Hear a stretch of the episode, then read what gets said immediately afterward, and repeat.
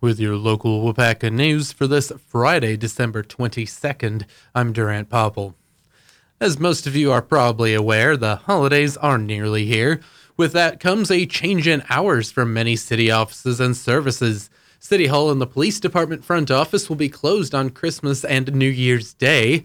The Rec Center will be closed on the eve and day of Christmas and New Year's. The Senior Center closed on Christmas Day and then will reopen again January 2nd. The library will be closed tomorrow through Christmas Day, as well as December 30th through New Year's Day. The taxi service will be closing at 4 p.m. Christmas Eve, reopening on the 26th, and then will remain open until New Year's Eve until 2:30 a.m. and then closed on New Year's Day. This information can also be found on the city's website, cityofwaupaca.org.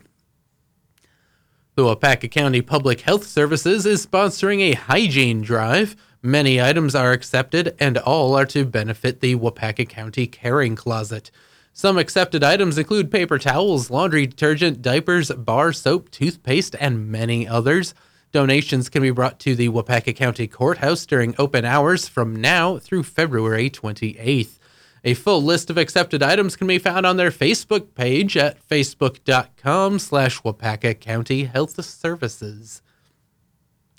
It might seem like it's a little early to think about reserving park shelters. However, shelters can be reserved May 1st through September 30th, and in person reservations can be scheduled starting Tuesday, January 2nd. Online reservations will be allowed starting the following week.